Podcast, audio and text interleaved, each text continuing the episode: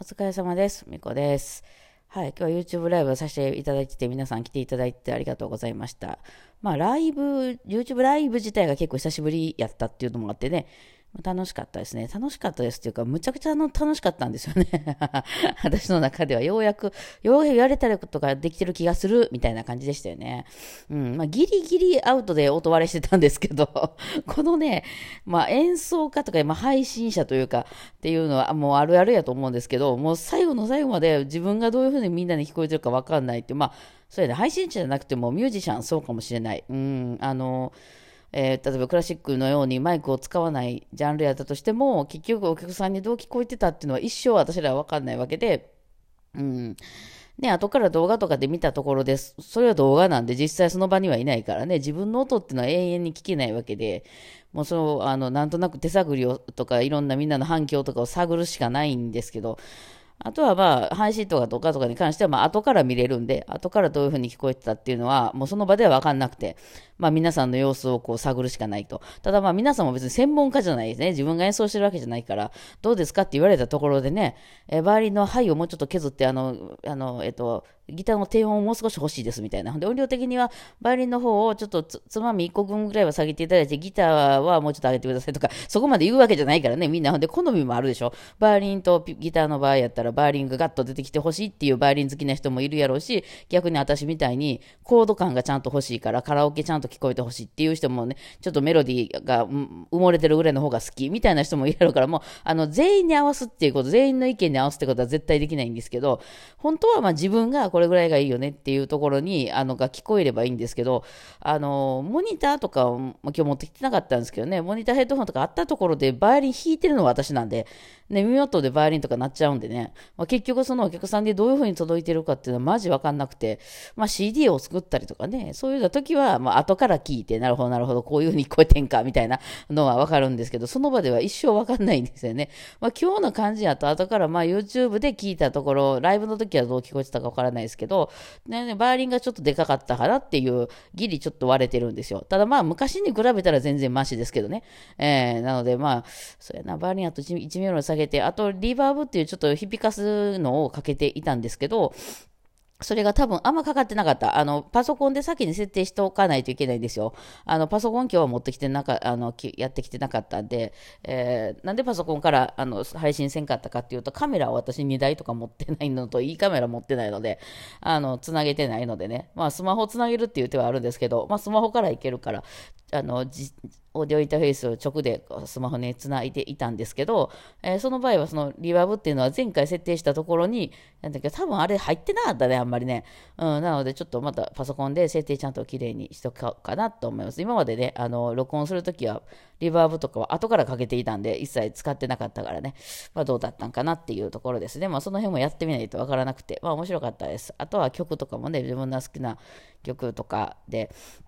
まあこの曲を用意するっていうのは結構大変で、えー、あの、なんていうの、その自分らが普段やってるね、あの、受験の曲とかバンドの曲とかなら全然すぐ出してこれるんですけど、まあ私がやりたいのは、その、なんか、新しく曲を見たりとかいうことをしたいので、あのね、その時ではまあ用意してしないといけないよねって、これもまあね、ひどい話で、私昨日用意してたんでね、その前日に用意してて、もう前日の夜に松本さんに明日これやるわ、みたいな。だから松本さんは、そのなんか、あの、仕事の合間とかに、それの元曲をパパって、まあ私も送っていたんですけど、YouTube とかで聞いて、えー、ああ、なるほど、こんな曲ね、と知ってる曲はまあいいけど、知らん曲、まあ、知ってる曲でもね、いざ自分が普段ね、聴いてる感じと演奏するってなるとまた違うので、またあの人ら面白くてね、あの、メロディーラインの人はメロディー弾くじゃないですか。ね、あの、じゃあそれこそ、その、米津さんの死神をしましょうとかだったら、死神ってどの曲やったっけ？ちょってメロディー部分を、まあ、聞きますよ。もしね、カラオケで歌うとかだったら、歌詞をね、歌詞とメロディーをこうチェックしますよね。えー、ですけど、まあ、ギターの人なんかは、あの、バッキングをするわけなんで、あの、後ろの、その、決めというか、ここで、あの、ちゃっちゃってやるんやな、みたいなやつをとかを、バーって聞いて、そのね、楽譜に起こすわけでもなく、その、覚えてしまうんですよね。えー、とか楽譜にね、ここ決めがあるよみたいな、その、急に抜けたりとかじゃないですか、ずっと伴奏してきて、ここで急に静かになるとかあるでしょ。まあ、メロディーはあんねんけど、伴奏が急に静かになるとか、いうようなところも、なんとなくの記号でパパって書いて、えー、ここはこうなってるよみたいなね。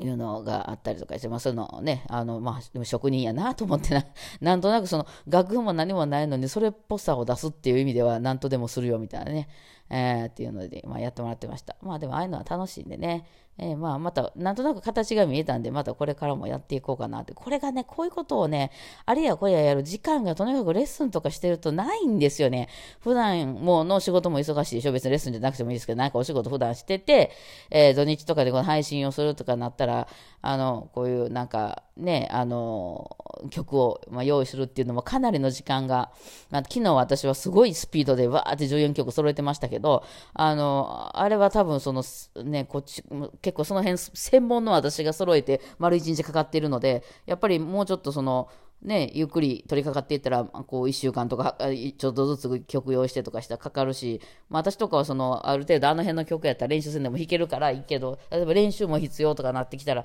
なかなかね、あの、その、なんていうんですかね、たまにしかできないっていうものになっちゃいますよね。用意が結構時間かかるから。まあ、その辺はうちらは慣れてるのかなっていうのはありますけど、譜面さえまああればね、譜面っていうその、あ、あなんていう、スコア譜っていう、コード譜さえあれば、なんとかなるんですけど、そのコード譜がなんかしっかりしてないと、うん、譜面が見にくいと弾けないですよね。クラシックでもそうですけど、見にくい譜面のやつって、なんかこれ、なんか音符がちっちゃくてよう見えへんなとか、なんか手書きで汚くてよく見えへんなとかいうのって、あの弾けるもんも弾けなくなるんでね、その辺はなんかしっかりしときたいなっていうのは、まあ、だいぶ早くはなりましたけどね。まあそういうの、まあああいう曲は結構好きですね。まあ、今回ちょっとなんかだいぶ偏ってて最近の結構曲その Ado さん YOASOBI さんえー、なんか、え、今日、え、ー、と、星野さん、星野源、星野さんって、星野源さんとか、あの、米津さんとか、その辺、うん、アーミョンはやってないか。まあまあ、だからそういう結構最近の人の曲と、ガッと古くて、あの、昭和の、えー、春なのにとか、あの、名残雪とか、その辺やったんですけど、いや、これまさに私の、あの、えなんか把握してるところで、その要するにその昭和の頃っていうのはこれはね、父親が聞いてたのを家でよく聞いてたって感じですね。父親はね、あの歌謡曲系ものすごく好きだったんで、家であのテレビでずっと見てて、なんならそれを録音して、なんかね、ビデオデッキが4台とかって似てますよね。めっちゃ似てますよね。私とやってることで。で、それで、その、なんて自分の好きな、あの、の作るっていうね。自分の好きな曲ばっかり入ってるビデオを制作するっていうのが、そのビデオの数や、多分、20何本とかもっとかな、100本ぐらいあったんかな。その自分の寄せ集めビデオっていうのをものすごく作っていて。もうたもうずっと土日とか、まあ、普通に平日は仕事してあったんですけど土日は、えーまあ、鉄道マニアやったんであの旅行に出ているかそのビデオを制作しているかっていうところで結構ねこだわってましたよ。なんか初期の頃はあのただただ好きなやつを 集めていたので、それこそ演歌もあればポップスもあってアイドルの曲もあればなんかああいう童謡みたいなとかもありっていうのでこういろいろこうごっちゃ混ぜやったんですけどあのだんだん後期になればねそのアイドル路線ばっかりとかあの演歌ばっかりとかいうあのビデオをね作っててこれ死ぬ時に緩和期に入れてなとか言ってましたけど多分緩和期に今入れたりするのはね結構難しいんじゃないですかね。そもそもビデオを見られへんしねもうね。ま今はどういう感じで見てはんのか分かりませんけど。そうそう。で、えー、その後私はクラシックの方にガッと入ってしまうので、まあその頃から入ってましたけどね、まあ家で聞いてるから嫌でも耳になる、するというかね、感じやったんですけど、その後、あの、もう全然そのね、あの一人暮らしとかなった後は、だからその平成ポップスっていうのを全然知らなくて私は、全く聞かずに、えー、聞くことがないですよ。普段の仕事でもね、あれ、まあ外で聞くことあるけど、その、テレビとかもあんまり見る習慣もなかったので、なんか全然その流行ってる曲が何とかいうことは全くその、あの、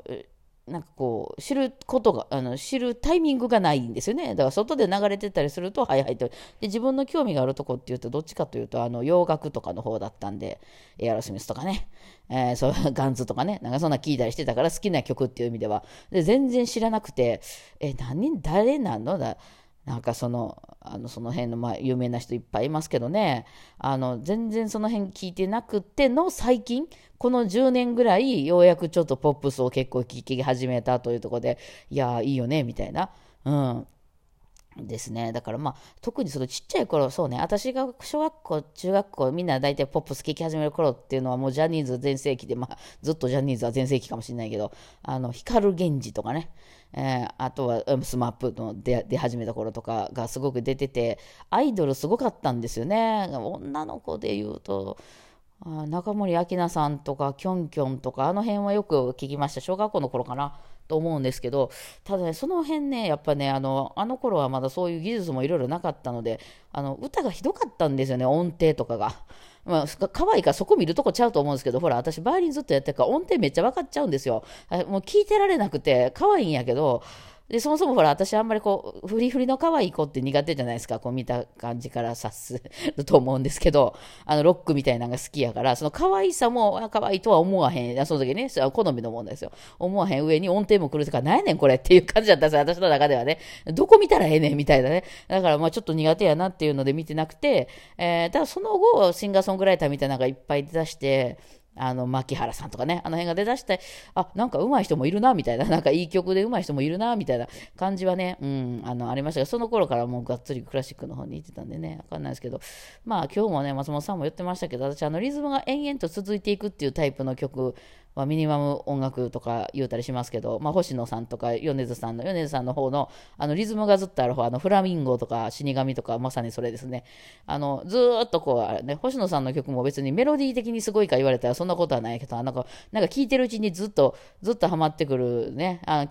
今日は、まあ、弾かなかったですけど、あれとか、あの、新宝島とかもサカナクションの人とかもそうですよね。なんかこう、あのずずっと続いていくという意味で、だから中田康隆さんとかも好きなんから、うん、ああいうのもすごく好きで、だからバイオリン向いてないなって思いますよね。なんか、そのメロディーを聴かせる曲じゃないやんっていうね、まあ、ああいうのね、そういうのをこう、リズムをみんながやってくれて私がその上に乗ってるっていうのは非常に好きですけどね。まあめっちゃ楽しかったんですけどちょっと帰ってきてねうっかりもう寝てましたね。はい。でもこれ今ね今起きたんですよ。で今出しとこうと思ってねトークを撮ってる感じですか？今日はね。はい。というわけでまあ皆さんありがとうございました。楽しかったです。ではではお疲れ様でした。